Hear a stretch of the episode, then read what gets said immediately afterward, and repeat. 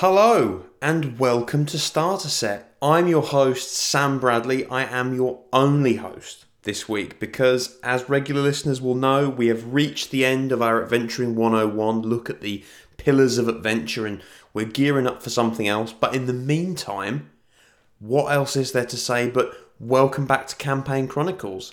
This is episode uh, 18, actually. Wow, we've done a few of these.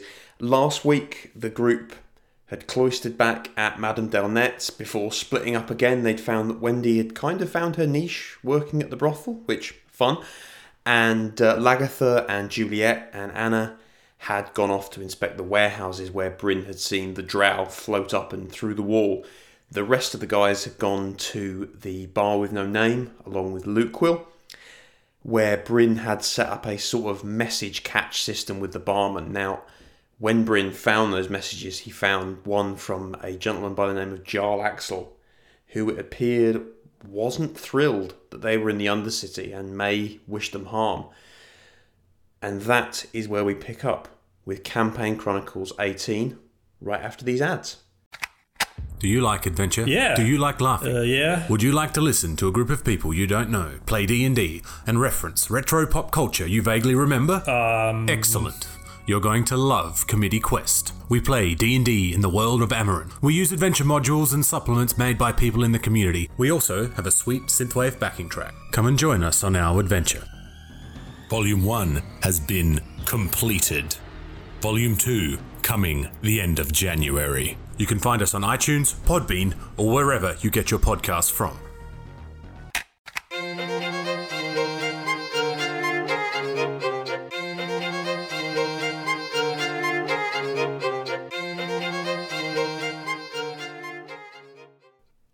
Bryn swayed on the spot, his eyes darting about the bar. We need to go. We need to go right now, he said quickly. The others looked up as Wendy looked the most worried. Jarl, Jarl, what's his name? Jarl Axel is stalking us, she said loudly. Shh! Keep your voice down, hissed Bryn. Maelstrom, we need to move. We're, we're not safe here. Maelstrom nodded and looked to Kilvir and then to Bryn. Right. Back to Madame Delnette's. Wendy, we'll need to stay there a little longer. Can you make sure no one knows we're there? The firbolg nodded quickly, looking over her shoulder, then back at the group. Ah, there are uh, off the books rooms for. Well, yes, we can stay there a little while longer. Bryn tapped his foot, eager to leave as the others got to their feet, Kilvir downing his drink. What. what about Lagatha? Lukewill piped up, causing Wendy to jump, clearly forgetting he'd been there. They exchanged glances. Lagatha? Anna, Juliet, said Wendy, raising a hand to her mouth. Right, well, we'll track back to where we split up. We'll see if we can catch them up. They can't have gotten far, said the tabaxi, ears flicking in all directions. He didn't sound convinced, but Bryn kept shifting on the spot, so they beat a hasty retreat back the way they'd come. They'd arrived at the bar a couple of times now, so the dimly lit, fog covered streets were at least semi familiar. They rushed from the bar as casually as they could so as not to attract more attention, but then broke into a jog as they made their way through the back alleys of the Undercity. Soon, after a few twists and turns, they found themselves approaching the crossroads from earlier, their feet making no noise as they swept through the streets, even with Lukewill running to keep up. Suddenly the boy stopped dead, Kilvir barging into him accidentally as they went. Lukewill, come on, mate, we've, we've got to go. The, the stalkers, remember? He said, beckoning the child on as the others silently sped down the street. But Lukewill didn't move. He was staring into the mist, his eyes wide. Kilvir knelt down and looked in the same direction as the boy. Peering into the mist, he squinted, his eyes still not quite used to the constant dim light. Across the street, in the gloom between two shabby houses, there were two red eyes staring back at them. Kilvir found himself drawn in by them, forgetting to call the others, or even to grab for his weapon. The eyes seemed to call to him. Shrouded in the fog, Kilvir took a step towards them before Maelstrom appeared out of nowhere, grabbing his shoulder. Come on, Kilvir. You hurt? We need to move. You heard Bryn, he grunted. Kilvir shook his head and looked at Maelstrom in a daze. I, I um, sorry, I. He looked back between the houses across the street. The mist remained, but the eyes, if that's what they'd been, had vanished. Lukewill? The boy looked up at Kilvir and then at Maelstrom, who'd already turned away from them. He shook his head as Kilvir opened his mouth. Wordlessly, the pair set off after Wendy, Bryn, and Maelstrom, who had all reached the crossroads where they'd split up earlier. As Kilvir and Lukewill reached the rest of the group, they found this area of the city much busier than it had been before. The Undercity appeared to have come to life, and now there were carts and people moving every which way. The noise made them all wince slightly, so used to the muffled silence of their own footsteps were they. They trekked down another street, being careful to stick to the pavements this time as carts swept by at high speeds. After a few moments picking their way through the crowd, they caught sight of two familiar women, Anna and Juliet, positioned at the entrance of a small alleyway. Anna was smiling at passers by, flicking a hand fan and cooing at some of the men who passed them. Kilvir made to cross the street to get to her, but Maelstrom held out one arm. No sign of Lagertha, murmured Bryn. Maybe she. Wait. Watch, intoned Maelstrom. They looked on as a man stopped in front of Anna, smirking and clearly trying to work his charm. Anna engaged in conversation, clearly not frightened of being caught. She wasn't even the only woman on this street working the same hustle, apparently. Anna and the man chatted for a minute or two before Juliet turned and looked into the alleyway. Watching across the street, the rest of the group followed her gaze to a shadow perched high up, hanging in mid-air it seemed. There was a beat before Anna turned her back on the man, ushering him away. The rest watched him go before crossing the street. Maelstrom, Bryn, Wendy, Kilvir, and Lukewill. I wasn't expecting to see you so soon, Anna remarked, retreating back into the alleyway a little more. Juliet smiled and bent down to ruffle Luke's hair. Uh, change of plan, hurried Bryn, looking up and down the street before following Anna deeper into the alleyway and away from the road. Uh, where's Lagertha? Did, did something happen? Juliet gave Bryn a funny look. She moved back and walked towards the alleyway's entrance, keeping a watch as casually as she could, looking up and down the street. What's got your ears in a twist? A voice came from above them. They looked up to see Lagertha perched on the sill of a boarded up window about thirty feet above their heads. Stop and search, but uh, with a twist?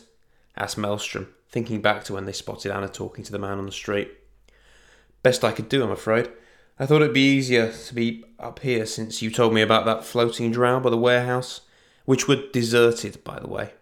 at least no one flying around. Lagertha smirked at Bryn, who didn't share her mirth. Come down, now. We're all in real danger sitting out here, he snapped. Lagertha rolled her eyes and slid from her perch, her feet hitting the dirty alley floor with little effort. What's the situation?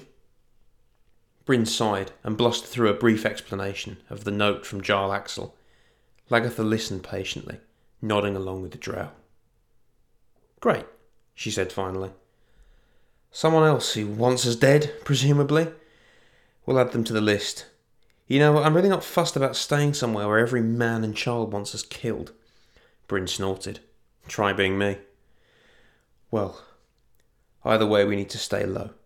Let's assume the walls have ears until we get to Madame Delnette's at least. And then. Then we plan our way out, said Kilvir. They fell into silence for a moment until raised voices from the entrance of the alleyway caused them all to jump. They turned to see Juliet talking loudly to a large man who grabbed her by the arm and was seemingly attempting to drag her down the street. He was almost seven feet tall, the size of an ogre, and wearing a stained check shirt with equally grubby stained trousers. Around his neck was a medallion showing the now familiar logo, identifying him as one of Kappa's men. As Juliet twisted and then pulled herself free from his grip, she tried to push him back as best she could. Kilvir felt something whistle past his ear. Half a second later, the man grabbed the side of his head, howling in pain for a moment. Kilvir turned to see Lagertha, bow drawn, marching towards Juliet and notching another arrow as she went. It appeared she'd taken the top of the brute's left ear clean off at sixty feet. The man's eyes found Lagertha, but Juliet moved between them quickly. Next one's going between your legs, or between your eyes, whichever's the smaller target, Lagertha shouted. She lowered her aim on the bow a few feet. The man looked murderous, lowering his hands, revealing them to be covered in blood. Lagatha, please, said Juliet, stepping towards the ranger and trying to push the bow down. David is just just about to drop like a sack of shit, spat Lagatha, pushing Juliet aside slightly and raising the bow again. Just a few feet from David now. He grunted and smiled, showing rows of stained yellow teeth. I think she's jealous, he grunted, wincing as he touched his butchered ear again. Lagatha drew the string back on her bow. Those aren't very good last words, fat boy, she murmured, but again Juliet grabbed the bow, wrenching it down. Yeah, you tell her, Jules. Anyway, oh, looks like you're busy. Shame. I'll have to tell Kappa you gone soft. Or bent, anyway. He leered at the pair of them. No, David, uh, please. You tell Kappa if I catch you at this again, he won't find your body, promised Lagatha, snarling at him. Lagatha! cried Juliet. David laughed and then winced again as he backed up, looking up and down the road as Kilvir, Maelstrom, Bryn, and Wendy appeared from the gloom beside Lagatha, Anna, and Juliet. He looked at them all and sneered, wiping some more blood on his already soaked shirt sleeve. I'll see you later, Jules. Don't you worry. He eyed Lagatha up and down, miming a kiss at her before turning to leave. They watched him slowly make his way down the street. Lagatha followed his movements, her bow raised again. No one would know. We could duck back into the alley and just disappear, she murmured before lowering her weapon as Juliet gently touched her arm. David, he gets a bit carried away at times, but he means no harm, she said, rubbing her arm where the man had grabbed her. Bullshit. Men like that always mean harm. Is this a regular thing? Juliet looked at the floor. He pays well. Lagatha looked astounded for a moment, but didn't speak. Instead, she saw Juliet's face and gritted her teeth, looking murderously at the rest of the group. Look, let's just get back to the brothel. I've had about as much of it I can take today, and it's not even lunch. You see, Luke Quill? Sometimes the best arrow is the one you never have to fire. But there was no answer. Lagatha looked around, but there was no sight of the boy. Oh, by the gods. Kilvir had clearly watched David leave closer than the rest of them.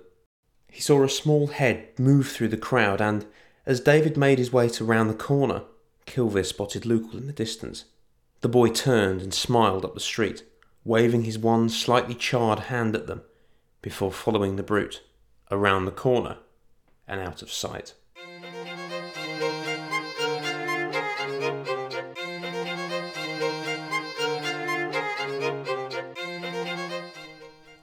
And there you have it. That was Campaign Chronicles episode 18. Thank you so much for listening. Uh, next week we will be back with another series. Ed will return to the chair. Um, there will be more Tarthage. Thanks to everyone who's listened and got in touch about episode one of series two. There'll be more of that every Tuesday for the next few weeks. And uh, yeah, this has been Starter Set. Roll well, and we will see you next week. Goodbye. Hey, I'm Tom, And I'm Stuart. And we're from the Dungeons and Dragons Lorecast. We talk about all things connected to D&D lore. And we're on the Robots Radio Network. So if you're into Dungeons and Dragons or you're into lore, then come check us out. You can find us on any podcatcher Apple Podcasts, Spotify, Google Play, wherever you get podcasts. Roll more dice. That's the Dungeons and Dragons Lorecast.